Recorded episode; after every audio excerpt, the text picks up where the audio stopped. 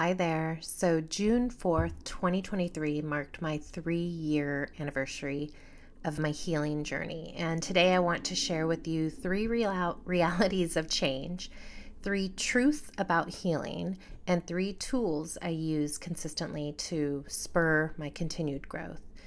So, the first is three realities of change. And number one is that your want for change turns into a no brainer and a no other option but to change. And this happens because you recognize that when you make a positive change that has reverberations from yourself out to others and you receive that back, it becomes a almost need to recognize where your challenges are and for you to begin to tackle those, to understand them, and to work with them. Number two of the realities of change is that you accept that working on yourself is a lifelong journey. Make no mistake, going on a healing journey is maybe what you think would be I'm going to work on my childhood trauma. And obviously that's a great place to start. But what ends up happening is as you begin to make new changes in your life and you begin to implement these new perspectives and new ideas that are coming to you, you start to understand that life continues on and it will bring you these challenges and you begin to accept that okay this is going to be something that's going to happen for the rest of my life. And rather than it being very scary and all of the unknowns that are going to come your way you accept that as you heal as you continue to heal you will be able to greet those challenges differently than the way you did in the past and it doesn't release maybe the anxiety that you might feel, but what it does is it gives you the confidence that whatever comes your way, you have become a priority in how you behave and how your attitudes are and the way that you talk or communicate. And the more and more change occurs in your life, the more confidence that you're going to have. The third part of three realities of change is that change is scary. And it's because we are embarking on something that we're not used to. And so many of us have created, I guess you'd call them like survival instincts, right? And we've survived this life through behaviors and attitudes and biases that have really protected us in our own little bubble. And as you change, the bubble starts to burst, and we find new ways of tackling and working with challenges in our life. And sometimes, what that change means is that we're looking in the mirror at how we used to behave and it's a recognition of maybe you didn't behave the way that quote unquote you should have, or maybe you didn't like the reflection that was looking back at you.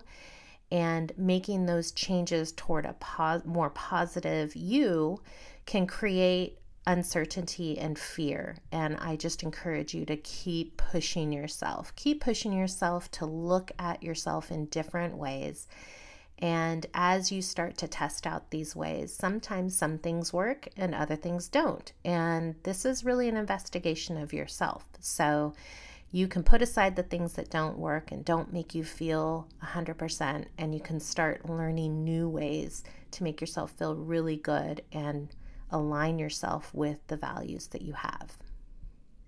Okay, so now we're going to talk about the three truths of healing. So the first one is that life will have challenges of all kind, but the way you react to these challenges is different.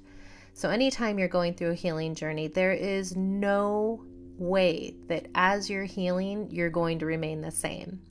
And so things in the past that may have really bothered you, annoyed you, or really challenged you, you're going to actually be able to tackle those things and your reaction and behaviors from those emotions that come up because of those challenges, your reaction to those are going to be different. The second thing is that your perspective in all areas of your life is going to change. And this can be scary, but I promise you that from my own experience, my perspective is so much nicer than the way that I used to be. I'm nicer to myself. I feel like I'm really authentically nice to people. Um, a lot of the way that I behave and react comes out of love because my perspective has changed so much through this healing process.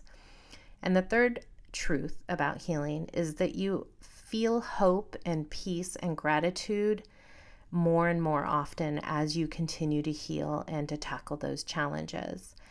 I can't explain how desperate I used to feel. I used to feel really desperate about just general happiness. And I felt, and I really was, on the inside, very, very miserable. And I just felt like every day was the same thing over and over and over again. And as I began to heal, it's like this internal fountain of hope and peace and gratitude that overtakes kind of your primary way of thinking. And that is because when you start to tackle your challenges, you're also giving yourself some grace. And when we give ourselves grace, we start to be kinder to ourselves. And we then allow that hope and that peace and that gratitude, which is inside everybody, but we allow it to shine a little bit more. And the more we work on ourselves, the more those feelings begin to actually become the foundation of who you are as a person. Now, for the final three emotional healing tools that I use. So, the first is the power of why. I ask myself why all the time. If I'm up against a, an emotional challenge, if I'm wondering about something that I have learned when I was young and I'm still holding on to either biases or um, a certain way of thinking, asking myself why and then asking it again and again helps me to understand one, like root causes. Um, it helps me to kind of identify where my points of improvement it actually helps me to uncover things that I need to understand better, whether that be about myself or a subject matter. Um, the power of why and at being able to ask yourself these questions to uncover kind of the truths of yourself is really important.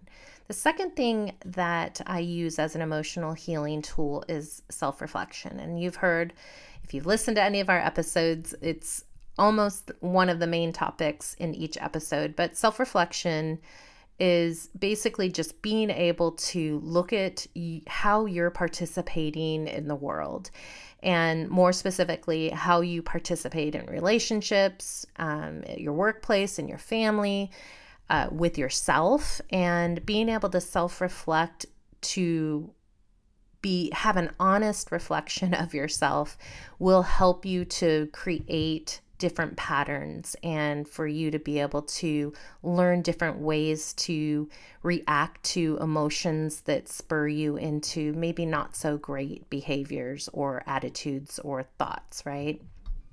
Okay, and the final emotional healing tool that I use is I am consistently and constantly making sure that I'm in alignment with my values. Now, part of that is built in, or I should say, rooted in this idea of love. I really believe that I am at my best when my behaviors, my attitudes, my thoughts, my reactions, that when those are rooted in love, I present my best self to me and to other people and to other situations.